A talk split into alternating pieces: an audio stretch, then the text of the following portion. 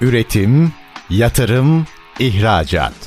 Üreten Türkiye'nin radyosu Endüstri Radyo sizin bulunduğunuz her yerde. Endüstri Radyo'yu arabada, bilgisayarda ve cep telefonunuzdan her yerde dinleyebilirsiniz. Endüstri Radyo.com Yalçın Yaşar ve Handan Kaloğulları'nın hazırlayıp sundukları Spor Endüstrisi programı başlıyor. Spor Endüstrisi programından herkese merhabalar. Ben Yalçın Yaşar. Ben Handan Kaloğulları. Spor endüstrisinin en önemli organizasyonlarından birisi olan Şampiyonlar Ligi'nin başlamasıyla birazcık bizim de tabii ki e, bunların gelirleri, bunların yarattığı ekonomi üzerine konuşmaya başlayacağımız programlar olacak. Biz futbol konuşmamaya çalışıyoruz ama futbol konuşmadan da spor endüstrisi düşünülemez diyorum. Bütün yollar futbola çıkıyor. Ve gerçekten e, orada başarılı oldukça da diğer şubelerini e, bütün futbol takımları finanse ediyorlar aslında. Bunu da göz ardı etmemek lazım. Oradan gelen paralar amatör şube diye adlandırılan e, boks veya benzeri kulüplerini de finanse ediyor. Tabii şu anda Türkiye'den Galatasaray Futbol Kulübü yeniden Şampiyonlar Ligi'nde ve Şampiyonlar Ligi müziği yeniden Ali Sami Yen'de çalacak diye Şampiyonlar Ligi'nin resmi Instagram hesabı paylaşım yaptı ve aslında sizi özlemiştik e, dediler. Galatasaray bilenler için e, yenilenme olsun bilmeyenler için de biz yeni bir bilgi vermiş olalım. Şampiyonlar Ligi'ni temsil eden 8 yıldızdan bir tanesi aslında Galatasaray'a ithaf eder e, ve Galatasaray Şampiyonlar Ligi'nin kuruluş takımları arasındadır ve yeniden oraya dönecek olması da oldukça keyifli. Kesinlikle her şeyden öte Şampiyonlar Ligi'nin maçlarının başlıyor olması tabii ki benim e, iştahımı birazcık kabartıyor. Benim ilgi alanım spor pazarlaması olduğu için spor sponsorlukları ve aynı zamanda da spor sponsorluklarıyla birlikte e, hemen akabinde tabii ki yayın gelirleri hakları var ve bireysel sporcuların direkt olarak e, yapmış olduğu veya yapacak olduğu sponsorluk anlaşmaları, bireysel sponsorluk anlaşmalarının önü açılmış olacak bu.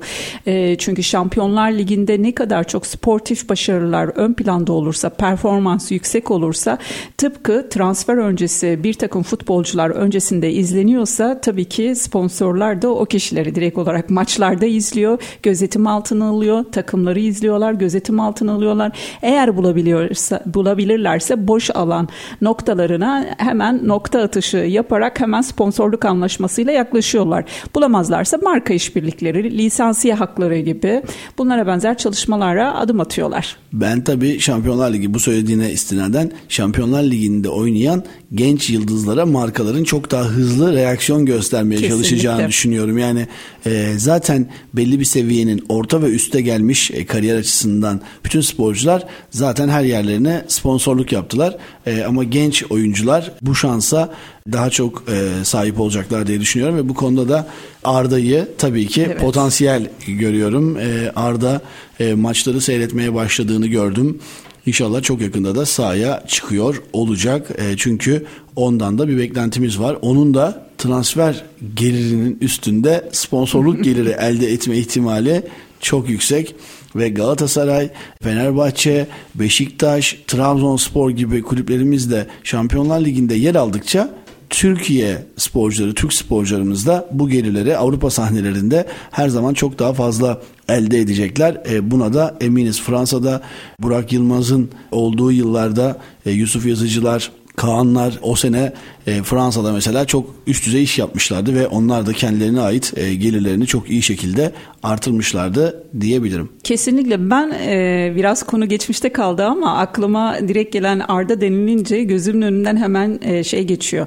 E, sen de hatırlar mısın bilmiyorum dinleyicilerimiz de hatırlayacaktır mutlaka. E, Arda ile Ali Koç yan yana e, basın önünde duruyorlar işte aynı zamanda da sohbet ediyorlar ve bu sohbet esnasında da karşılarından bir tane bir tane top geliyor ve Arda'ya doğru gelirken hemen Ali Bey işte eğilip topu engelliyor Arda'ya değmesin herhangi bir şey olmasın diye. Çok da tatlı bir anı bu açıkçası. Tabii transferle birlikte aman değerlimiz o kadar e, ciddi paralar vererek ve e, büyük mücadeleler sonu, sonrasında Arda'yı aldığı için dolayısıyla pamuklara sarıp sarmalıyor. Yani benim söyleyeceklerim burada tabii ki tamamen açıkçası spor sponsorlukları ve Avrupa şampiyonluğu ile birlikte özellikle genç isimlerin çok fazla evet ön planda olacağı. E, ama bunun arka planında bir de jübile yapmaya hazırlanan kişiler de var. Jübile ile birlikte artık sonraki takımlarını bu jübileyi nerede açıklayacaklarıyla ilgili e, bir takım hareketler de olacağına inanıyorum. Bunlar da sırada bekliyorlar. Aynı zamanda da tabii ki spor sponsorluklarına dair e, bu gözlemde bu yolda adım atmış olan kurumlar da işte nerelerde yer alıyoruz, bize geri dönüşü nedir, raporlama sistemi nasıldır, acaba hani bu ürünümüz veya bu markamızla ilgili ön plana çıktık, bununla ilgili gelecek olan yatırdığımız paranın karşılığını alıyor muyuz? Hani e, üç kuruşa ekmek köfte mevzusu gibi açıkçası veya para çokomel etkisinde olduğu gibi. Bunlar tamamen göz önünde bulundurulacak e, ama biz tabii birazcık da yayın gelirli hakları da var burada. Kendi ligimizi de izleyeceğiz ama kendi ligimizi birazcık bir köşeye bırakıp Şampiyonlar Ligi de çok fazla göz önünde olacak, çok fazla izleniliyor olacak ve çok fazla da konuşuluyor olacak. Ben en azından benim çevremde çok fazla konuşuluyor. Evet ger- gerçekten ben şu anda bir de seninle beraber Şampiyonlar Ligi sahnesiyle beraber Avrupa sahnesinde yer alacak sporcularımızı da şöyle bir hatırladım ve çok üstünde duramadığımız bir konuyu hatırladım. Altay Bayındır'ın Manchester United'a e, evet. gitmiş olması konusu var ve Altay'ın performansı açısından da birkaç söz etmek gerektiğini düşünüyorum. Madem konu Şampiyonlar Ligi, Avrupa futbolu ve üst düzey futbol konuşuyoruz şu anda. Aslında sadece Şampiyonlar Ligi demeyelim. Üst düzey futbol oynanıyor İngiltere'de de ve Altay da Fenerbahçe'den e, Manchester'a giderek aslında İngiltere'de oynayan ilk kalecimiz de olmuş oldu. Altay Bayındır'ı Fenerbahçe'de takip eden bir spor sever olarak soruyorum sana. Aynı zamanda bu işlerle ilgilenen bir kişi olarak. Altay Bayındır çok potansiyelli bir kaleci ve şu anda tabii ki ikinci kaleci statüsünde birazcık orada. Forma şansını yakaladığı anda elinden geleni mutlaka yapacaktır. Şansını iyi kullanırsa tutunabileceğini düşünüyor muyuz? İngiltere çünkü çok hızlı, zor. çok hızlı ve çok zor bir evet. e, lig. E, bizden direkt oraya transfer olması olağanüstü. E, hani bir basamak yok yani. Hani şu takımda oynadı bir süre sonra Manchester'a gitti olmadı. Ve de Manchester da çok e, futbolda köklü bir kulüp. Hani orada olmanız bile çok iyiyken başarısızlığınızda muhtemelen çok eleştirileceğiniz bir yer orası. Ne diyorsun Altay için? E, Türk kalecilerimiz çok iyi zaten. Yani hani bugüne kadar e, şahsi olarak hatırladığım bütün kalecilerimiz işte Rüştü Reçberler olsun, Volkan Demireller olsun hani bunların her birisi zaten çok üst düzey kalecilerdi bana sorarsanız. Sadece Rüştü sadece belki bir Barcelona deneyimi yaşamak istedi ama Volkan da bunu yapabilecek potansiyele sahipti. Ee, şimdi de Altay bayrağı biraz daha yukarıya çıkardı. Buna bir e, görüş, işte, bir düşünce iletmek ister misin? Şimdi e, Manchester United'ı e, açıkçası yerinde izlemiş, görmüş ve stadyumunu gezmiş biri olarak da her şeyden öte de geçtiğimiz hafta da yine Manchester'la ilgili bilgiler de aktardık burada Hojland e, hezimetinden dolayı. United'da Erik Ten Hag var, e, teknik adam. Bakalım teknik adamla ve tabii ki kalecileri çalıştıran antrenörlerle birlikte nasıl bir işbirlik halinde olacak? Motivasyonu yüksek olacak mı? İkinci adımda, ikinci adam olduğu için için. Burada tabii birazcık da hani ekibe ekip içerisinde bir üyeliğin olması, diğer ekibin o kişiyi kabul etmesi, dışlanmış gibi hissetmemesi bunlara benzer bir takım durumlar var. Yani e, Acaba ırkçılık orada olabilir mi diye düşünüyorum. Irkçılığı bir köşeye bırakalım. Hani e, bu sadece Türkiye açısından söylemiyorum. Hani Hollandalı teknik adam için de geçerli bu. Veya e, daha farklı ülkelerden gelen kişiler için de, oyuncular için de geçerli bu. Dolayısıyla bununla karşılaşacak mı? Birinci sorun bu. Çünkü İngiltere'de bu tarz şeyler yaşanılıyor sıkça ve kabul edilemiyor. Yalnız bırakılabiliyor. Birincisi bu. İkincisi ekibe gerçekten ekip ruhu gibi bir aile gibi olacak mı? Eğer olmazsa olmadığı takdirde çünkü şeydir ya her zaman yeni bir yere adım attığınızda ilk başta e, dışlanmış gibi hissedersiniz. Uyum sağlamakta birazcık zorluk çekersiniz. Bu uyumsuzluk kişilerin motivasyonunu etkiler mi? Aşağıya doğru çeker mi?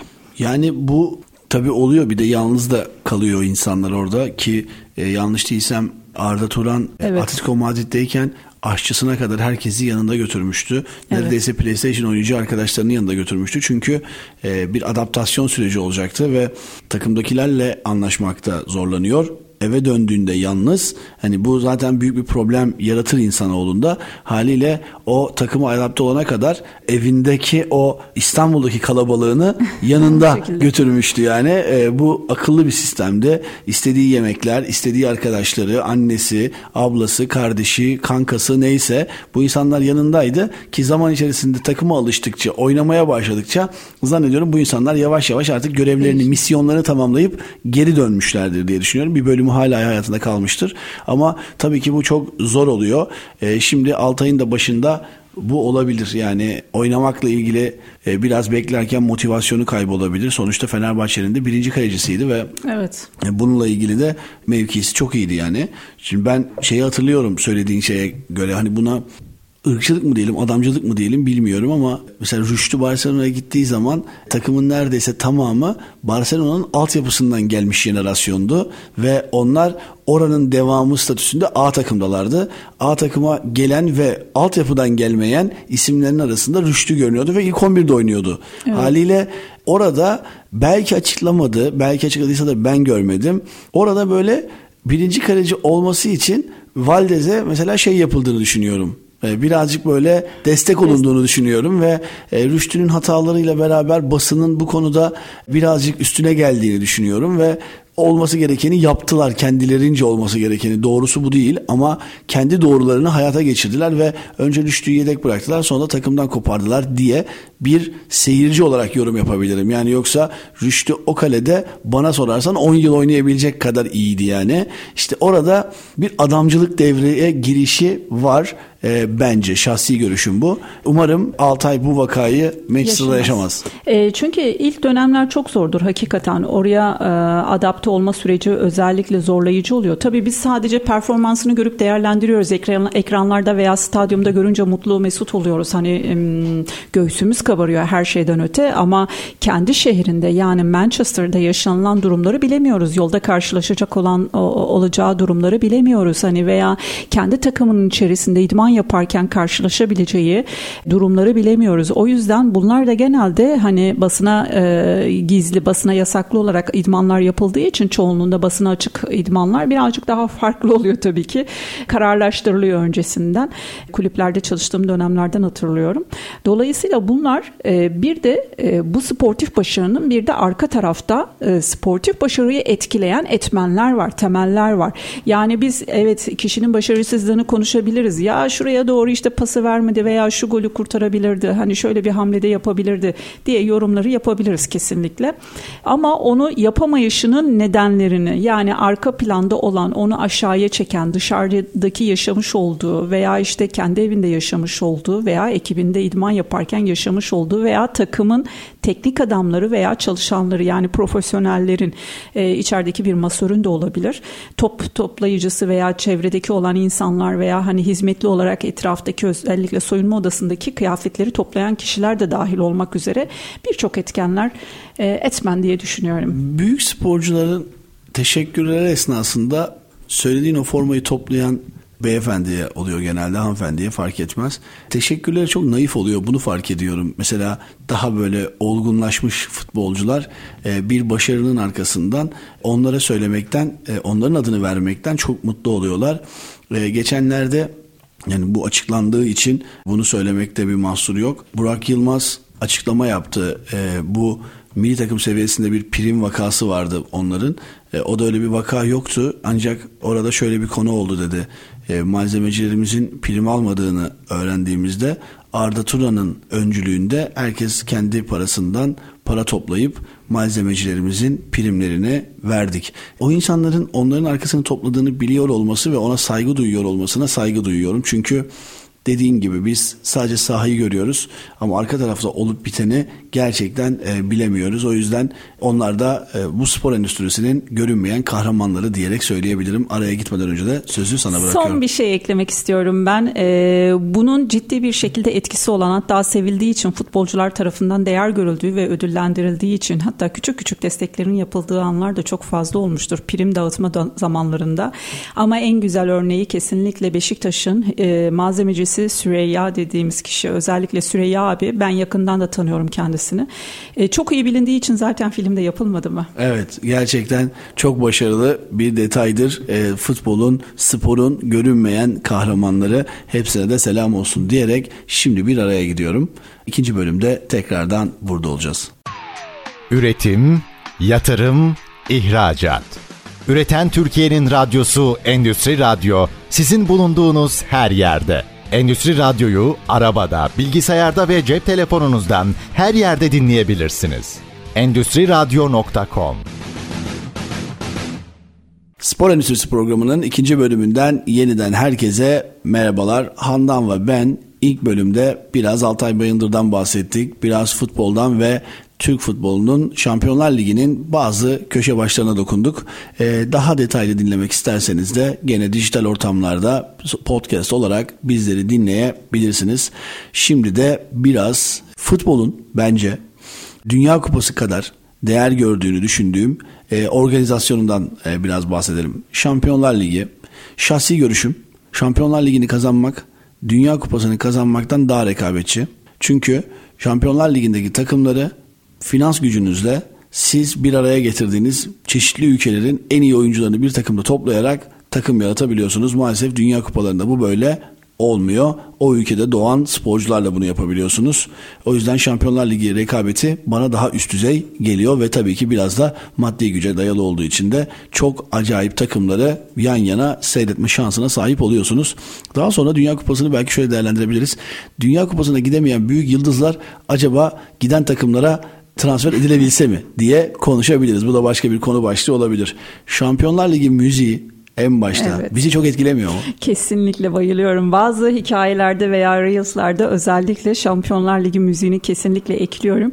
Şampiyonlar Ligi topu da beni çok etkiliyor ya. Özellikle e, bakıldığında o topunu hani yani ekranda görmek, e, Instagram'da görmek veya tanıtılması, bununla ilgili basın bültenlerini alıyor olmak e, gerçekten beni çok etkiliyor. Sahada o e, müzikle beraber tam orta sahada sallanan top şeklindeki evet. e, bayrak. Bu inanılmaz bir ortam.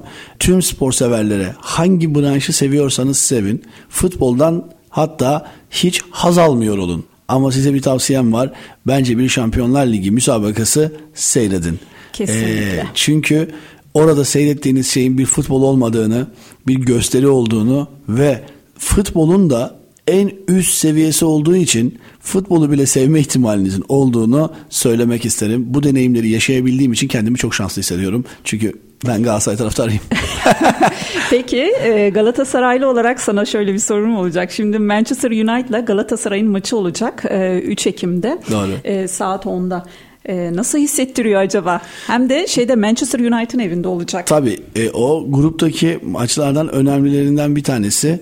Tabii biz bunu şöyle değerlendiriyoruz. O seviyedeysek artık herkesle oynayabilmeliyiz. Yani artık orada Manchester United e, ya Real Madrid veya Paris Saint Germain bu çok önemli olmamalı. Tabii ki bir logonun ağırlığı var mıdır? Bence kesin vardır. Yani bugün siz Galatasaray'la örnek veriyorum yani şu anda e, takımı Ankara gücünü veya Galatasaray'la siz e, Sircet Bay'ı veya daha küçük bir Anadolu takımını yan yana getirdiğinizde tabii ki formanın ağırlığından karşı taraf da korkar. Şampiyonlar Ligi'nde bunun artık olmadığını düşünüyorum. Yani buradaysak formalar eşit gibi düşünüyordur sporcular diye düşünüyorum ama soyunma odasındaki ruh haline veya kişilerin içine giremem. Ben de yani sporcu olsaydım gayret edeceğim konu bu olurdu psikolojik olarak. Ve o da ben de bu sahnede aynı anda sahne alabiliyorsak demek ki ikimiz de aynı takımız hissini kendi içimde psikolojik olarak yaşamak isterdim. Ama İngiltere'de bir Türk takımının Galatasaray'dan öteye bir Türk takımının oynayacak olması çok keyifli. Sonra tabii onları burada da ağırlayacağız. ee, şöyle ben e, küçük bir anımı da anlatmak istiyorum. Manchester United'ın e, şeylerinde tribününde hani otururken oradaki koltuklarda tabii ki bir turistik seyahat nedeniyle oradaydım. Özellikle gitmişken bir stadyum turu da yapayım dedim. E, o stadyum turu içerisinde herkesin takımı soruldu. Farklı farklı ülkelerden farklı kişiler gelmişti.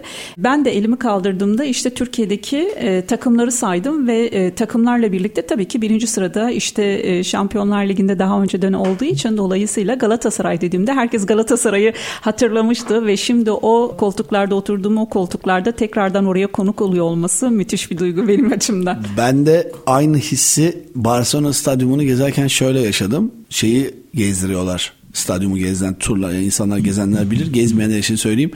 Misafir takımın soyunma odasını gezdiriyorlar. Evet. Ee, Barcelona'nın kendi soyunma odasını gezdirmiyorlar. Ee, ve oradaki soyunma odasına girdiğinizde de bu odayı kullanan takımlar diye böyle bir liste yapmışlar mesela. Orada Türk takımlarının adını görmek de oldukça keyifliydi.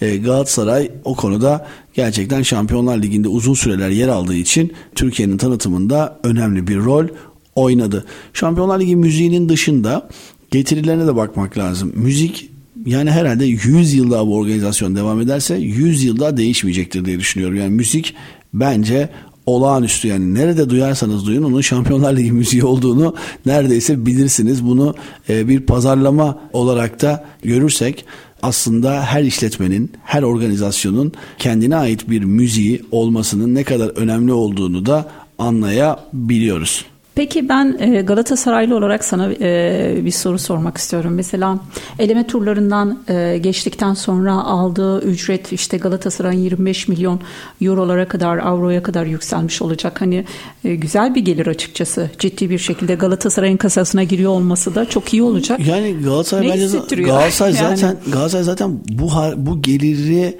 bu geliri düşünerek transfer yaptı diye düşünüyorum. Yani Mauro Icardi'ye, Zaha'ya bu imzaları attırırken ki son saniyede sekti. E, sekmeyeceğini düşünüyordum şahsen Sergio Ramos. E, bunların tamamı için ayrılan bütçeler aslında bakacak olursak e, Şampiyonlar Ligi'nden gelecek bu gelire bağlıydı. Şampiyonlar Ligi gruplarına kaldık. Kaldığımız için katılım parası aldık. O 3 maçı kazandık. Ülke puanına katkı sağladık. Para kazandık. Şimdi burada 6 tane maç yapacağız. Bu maçlardan para kazanacağız. Bunların sonrasında bir de ikinci grup elemesine daha sonra çeyrek finale doğru gidebilme şansına sahip olursak çok değişik şeyler olabilir tabii e, Galatasaray'ın ekonomisi açısından. Ben burada ee, Erden Temur'u gerçekten tebrik ediyorum. Ee, Erden Temur geçenlerde şöyle bir açıklama yaptı. Dedi ki e, benim Türk futboluna katkım bence rakiplerimizin de iyi futbolcu transfer etmesini sağlıyor. Bunu bunu katkı olarak görüyorum dedi. E, gerçekten yani şahsen tanımıyorum ama e, tamamen spor piyasasından, spor haberlerinden bildiğim kadarıyla gerçekten bir uğraş veriyor Erdem Bey ve bence yani o bir şey aldıkça ister istemez diğeri de bir şey almak istiyor. Haliyle o bir şey alınca bu sefer Eren Timur bir şey almak istiyor evet.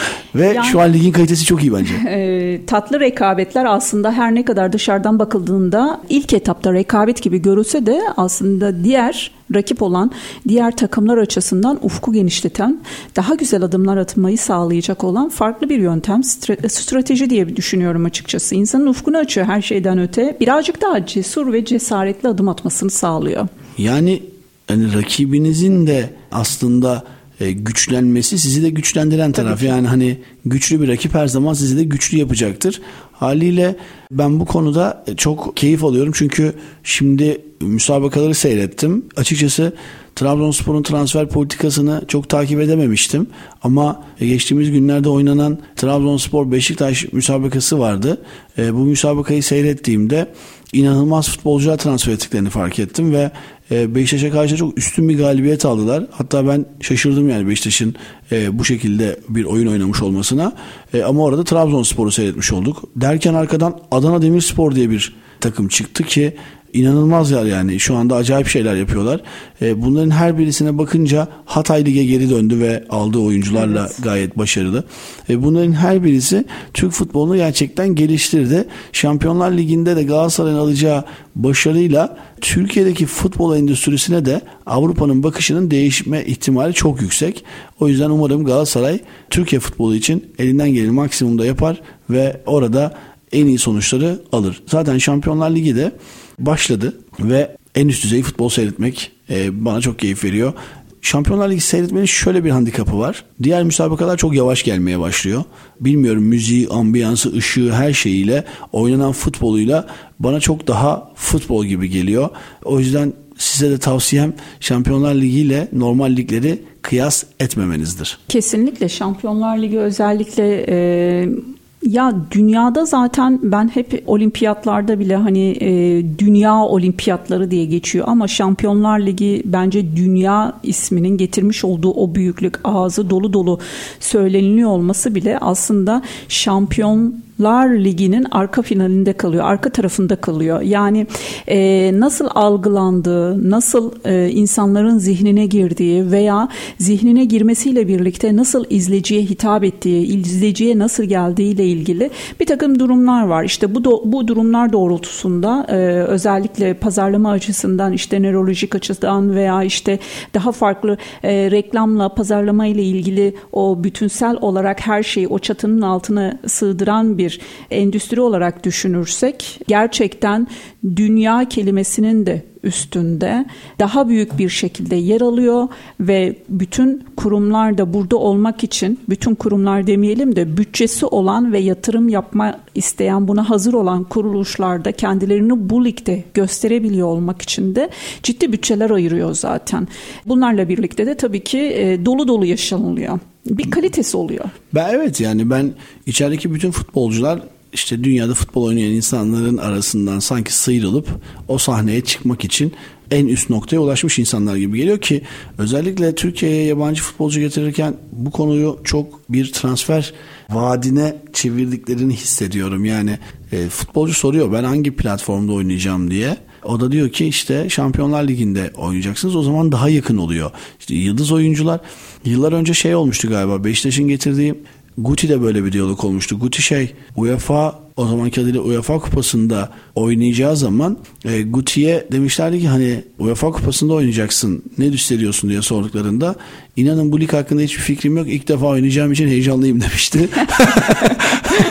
hani şimdi adamın adamın hayatında UEFA kupası yok yani e, bilmiyor yani hani takımlar hakkında fikri yok oynanan sahalar hakkında fikri yok da heyecanlı veya seyircisi hakkında fikri yok. Sen şimdi Guti'yi o zaman ikna edip getirmişsin tamam ama. ya çok tatlı bir adamdı ya çok seviyorum sen ben şimdi, onu. Sen şimdi getirmişsin ama şimdi Sergio Ramos soruyor yani hani nerede oynayacağız diye soruyor yani. E, çünkü orada oynamak istiyor. Oralarda olmak istiyor galiba ki bunu istiyorlar ki çok haklılar. O yüzden Türkiye'de şu an Galatasaray'ın ikna ettiği e, bence Mauro Icardi de buna dahil olmak üzere e, Zaha da belki Hakim Ziyad da e, bunların her birisi Şampiyonlar Ligi'nde oynayacağı için bu motivasyonla Galatasaray'a gelmiş olabilirler ve sıra dışı bir şey yapabilirler. Kesinlikle ama ben e, hemen bir virgül atıyorum ve beni mutlu eden bir şeyden daha haberdar e, haber vermek istiyorum özellikle. Şampiyonlar Ligi'nin e, bir Türk sponsoru var. Dolayısıyla bu Türk sponsoru da e, bizim yine aynı şekilde göğsümüzü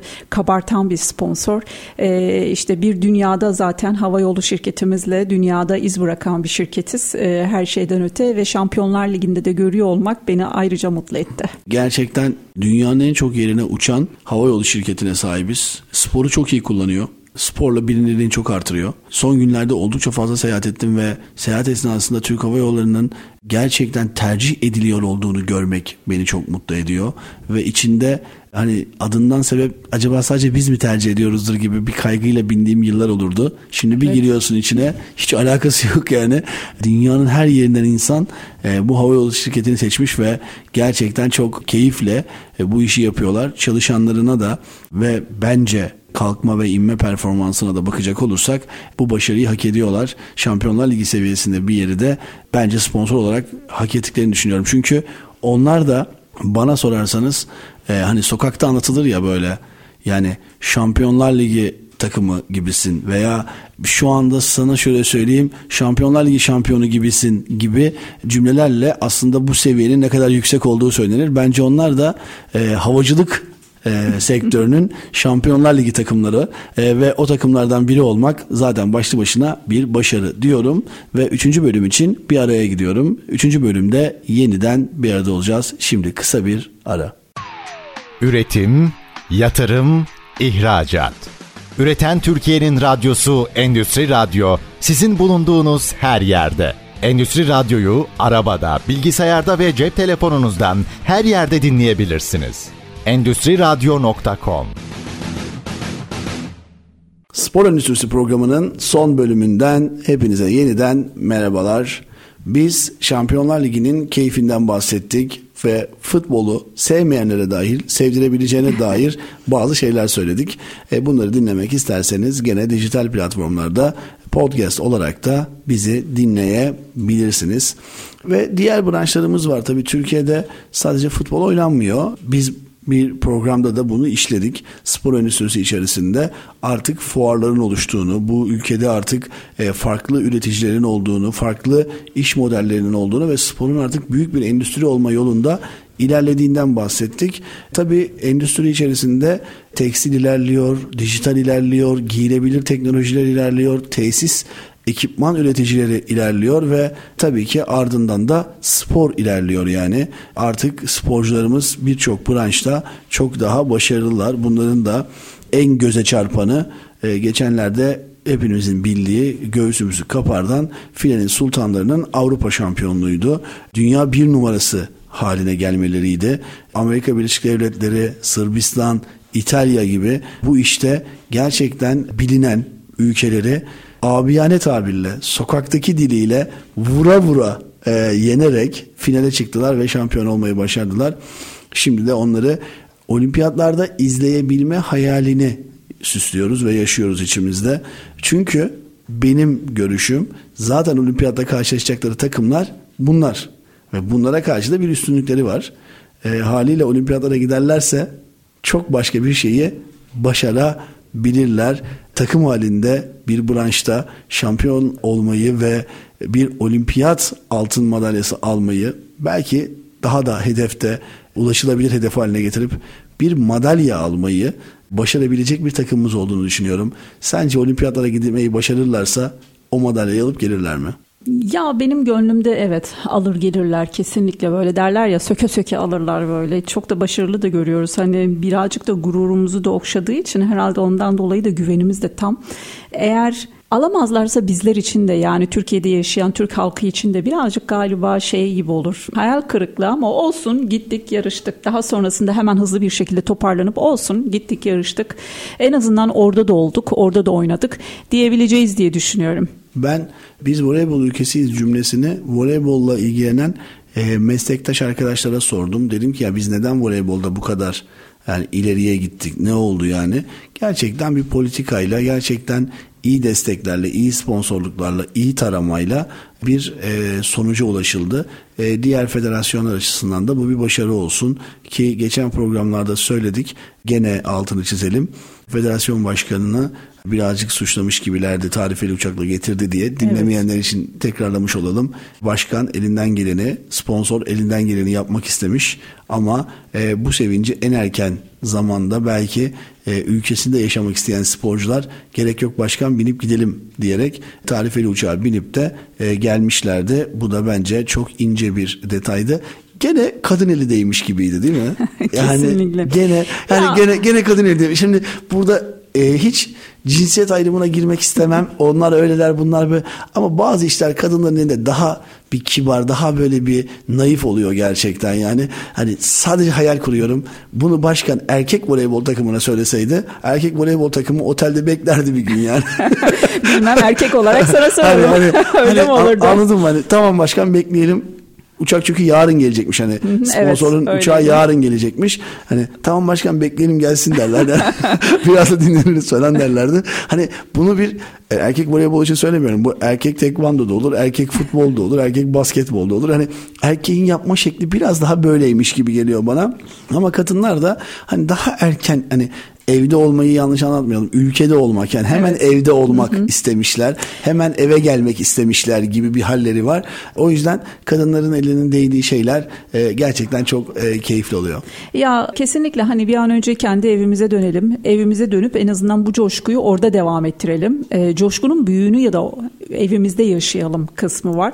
Çünkü düşünsenize yani büyük bir adrenalin var, büyük bir başarı var, büyük bir gurur kaynağı var. Bu gururla birlikte kalkıp bir adım atıyorsunuz ve hızlı bir şekilde ülkenize dönmek istiyorsunuz. Çünkü bu başarıyı paylaşmak için yakınınızdaki kişilerle paylaşmak isteyeceksiniz. Ailenizle paylaşmak istiyorsunuz. Ee, birazcık daha makro olarak düşünürsek ülkenizle paylaşmak istiyorsunuz. Ee, çok normal bir bakış açısı ve çok mütevazi bir adım. Ee, hakikaten e, geçen hani haftada da tebrik etmiştim. Gerçekten çok yerinde bir adım oldu. Çok da başarılı, çok da mütevaziydi. Tebrik ediyorum tekrardan. Ve o başarıdan sonra Fenerbahçe Kulübü Başkanı Ali Koç çıkıp bir açıklama yaptı. Ve dedi ki bizde artık Yoğurtçu Parkı'nda bir tane daha heykel olacak. Ve o heykelde Eda Erdem evet, olacak evet. dedi. Eda Erdem dahi şaşırdı.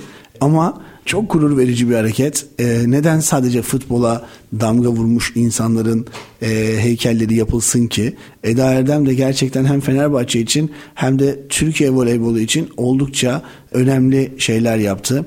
Ee, bir kadın olarak orada Alex'in yanında, Lefter'in yanında Muazzam e, olur. Yani ol, olacak olması gerçekten çok keyifli değil mi? E, ve burada bana çok örnek bir davranış olarak geldi. Tebrik'in herhalde en unutulmayacak en güzeli oradan geldi diye çok düşünüyorum. Çok büyük bir jest. Hakikaten çok büyük bir jest. Ee, yani hani futbolun voleybolu desteklemesi, voleybolda bir kişiyi öne çıkarması. Yani bir kişiyi derken tamam e, Eda'yı öne çıkarmak değil. Çünkü burada sadece e, Eda ismi değil aslında. Oradaki Sultanlar Ligi'ndeki o sultanların özellikle aslında bütüne ulaşım gibi düşünebiliriz. Aslında buradaki onure edilme, bu büyük jest tamamen bizim kendi takımımıza, kızlarımıza, gençlerimize veya bu başarıyı kazanan takımımıza diye düşünüyorum. Fenerbahçe'ye Ali Bey'e de zaten bu yakışır diye düşünüyorum. Mesela Fenerbahçe yakın bir zamanda güzel bir adım daha attı. Bilemiyorum tanık oldun mu bu konuya. Mesela Türkiye Ligi'nde özellikle sponsorlara e, sponsorlukları yapmış oldukları desteklerinden dolayı acaba ne kadar değer veriliyor? Nasıl günler yapılıyor? Bir teşekkür ediliyor mu? Veya davet edilip birlikte bir yemek yeniliyor mu? Tekil tekil mi oluyor? Çoğul çoğul mu oluyor? İşte Fenerbahçe bunun çok güzel bir örneği örneğini paylaştı. Bizim de geçmişte Türkiye Ligi'nde farklı bir takım takımların yapmış olduğu organizasyonlar var. Bunun farkındayım ama uzun süredir yapılmıyordu ve Fenerbahçe genel olarak tüm sponsorları ve tüm şubelerinin sponsorlarıyla birlikte özel bir gecede evet, toplandı, evet, ben de buluştu. Gördüm. Bu sadece hani genel sponsorları Fenerbahçe'nin kendi genel sponsorları değil. İşte tekerlekli sandalye basketbol takımı içinde geçerli, voleybol şubesi içinde, ondan sonra yelken şubesi içinde, yine aynı şekilde kadın basketbol, erkek basketbol, işte e, Fenerbahçe Koleji ile ilgili e, işte basketbol takımı. Yani hani erkek futbol takımı, kadın futbol takımı tüm bu şubelere, bu branşlara sponsor olan tüm sponsorları özel bir gecede topladı. Hem herkesin hem her kurumun birbiriyle kaynaşmasını ve bu kulübe bu destek oluşundan dolayı müthiş bir bir arada oluşunun getirmiş olduğu e, gurur verici bir e, durum var. Büyük bir jest var. Hem tanışılıyor, hem birlikte eğleniliyor, hem de destek oldukları için de onur edilmiş oluyor. Zaten aslında bütün markaları orada ortak noktası Fenerbahçe olmuş oluyor. Yani Kesinlikle. ürün Fenerbahçe aslında evet. ve orada o ürünün e, üzerinden pazarlama yaparak hedef kitleye ulaşmaya çalışan da markalar olduğunu düşünelim ve aslında herkesin inandığı şey Fenerbahçe. Bu, bu insanların bir araya gelmesinden daha mantıklı da bir şey yok. Bu hani şöyle düşünelim yani hep aynı doktoru tercih eden 100 hasta varsa mesela yüzünün de ortak inancı belki çok başka insanlar ama yüzünün ortak noktasını aynı doktora güveniyor olmaları. İşte o ortak noktaları olan markalar bir araya geldiğinde eminim ki başka işler de çıkartmışlardır. Ee, başka birliktelikler çıkartmışlardır. Başka projeler çıkartmışlardır.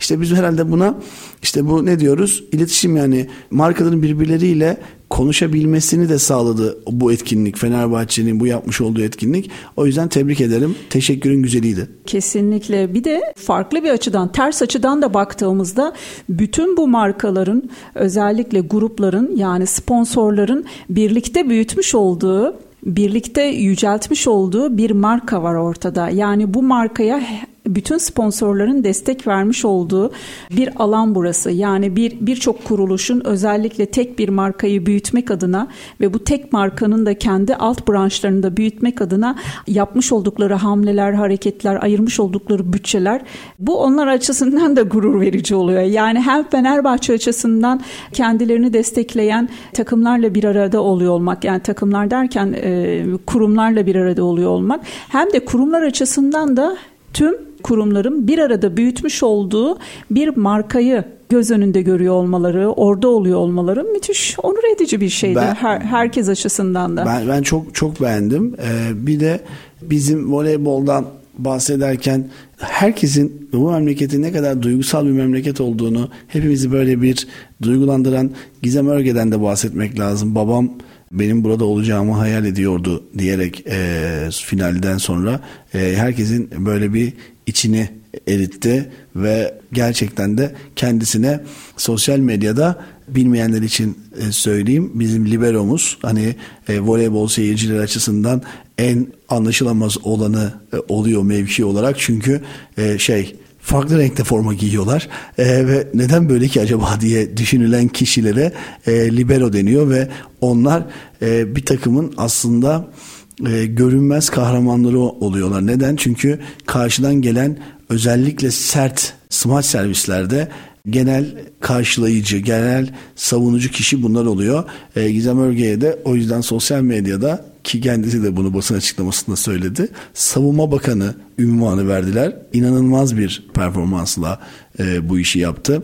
Ben Eda Erdem'in, Vargas'ın, Zehra Güneş'in, tabii ki Cansu Özbay'ın her birinin isminin çok önde olması, hücum edenin her zaman her branşta daha önde olmasını artık kabul ettik gibi. Yani futbolda forvet sen daha havalısın. e, basketbolda şütör sen daha havalısın, daha bilinirsin. İşte voleybolda sayı alan sensen, işte Vargas'san, Eda Erdem'sen daha bilinir ve daha havalısın. Ama bunun arka tarafı var ya. Ya gerçekten arka tarafı Peki. var ve Gizem Örge'yi de buradan tebrik etmeden geçmek istemedim açıkçası. Şimdi birazcık e, ayrıştıracağım açıkçası sana bir sorum var. Galatasaray'da hani herkesin e, genelde takipçisi olduğu veya popüler olduğu bir tane tuttuğu bir futbolcu vardır. Bir sporcu vardır. Voleybolda senin yani kimi yani daha çok Şu anda e, şu anda e, ben hani herkesin baktığı yerin e, Vargas olduğunu düşünüyorum. Hı. Eda Erdem'in adını biz vermedik. Fenerbahçe çok büyük bir sporcu olduğu için verdi ki hani gene bir parantezde Eda Erdem'i e, neden böyle onur etmek istediler e, re bir açıklama daha getirelim. 2021 yılında yapılan 100 yılın sporcuları arasında gösterilen evet. 100 sporcudan birisi Eda Erdem voleybol tarihinde.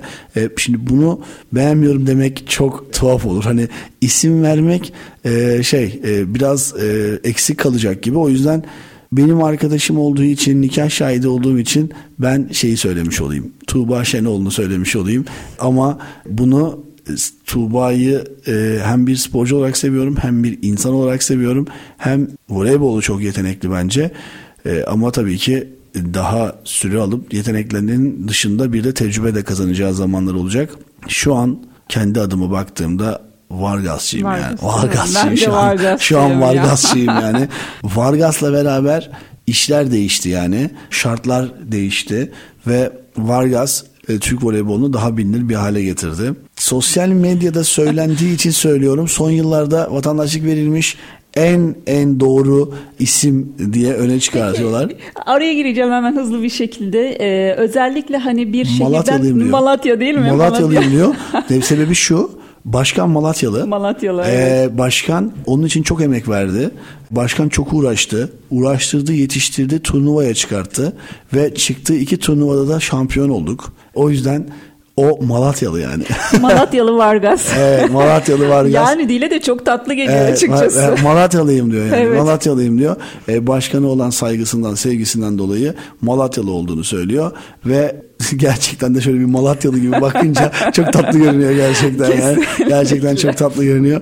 Ee, hani bir gün memlekete gidersen kayısı getir diye isim gelecek yani. Öyle Malatyalı çünkü yani öyle bir havası var. Sanki oralıymış gibi gerçekten Gerçek bir Malatyalı. Gerçekten öyle bir havası var. O yüzden şu an Vargasçıyız. Bence bir zaman sonra Vargas Türkiye'de belki de dünyada smaçlarıyla, yere inişiyle ve sıçrayışıyla e, birçok biyomekanik dersinde incelenecek onun videoları. Çünkü esnemesi, evet. geriden çıkan omuzu ve şutun hızı, e, smacın hızı çok akla yatmıyor yani. Bence şu an başlamış dahi olabilirler. Çünkü vuruyorsunuz, o şiddetle iniyorsunuz. İndikten sonra dengenizi korumanız gerekiyor ve hatta daha sonra pasörünüzün atacağı bir smaca da vuruş yapıyorsunuz. Bu gerçekten sıra dışı. Ben e, spor e, akademileri şimdiki adıyla spor bilimleri fakültesinin içerisinde bu kişiyi inceleyeceklerini düşünerek programı sonlandırıyorum. Herkese spor dolu, sağlık dolu bir yaşam diliyorum. Haftaya farklı bir konuyla tekrardan burada olacağız. Belki de konularla. Kesinlikle sporla ve sevgiyle kalın.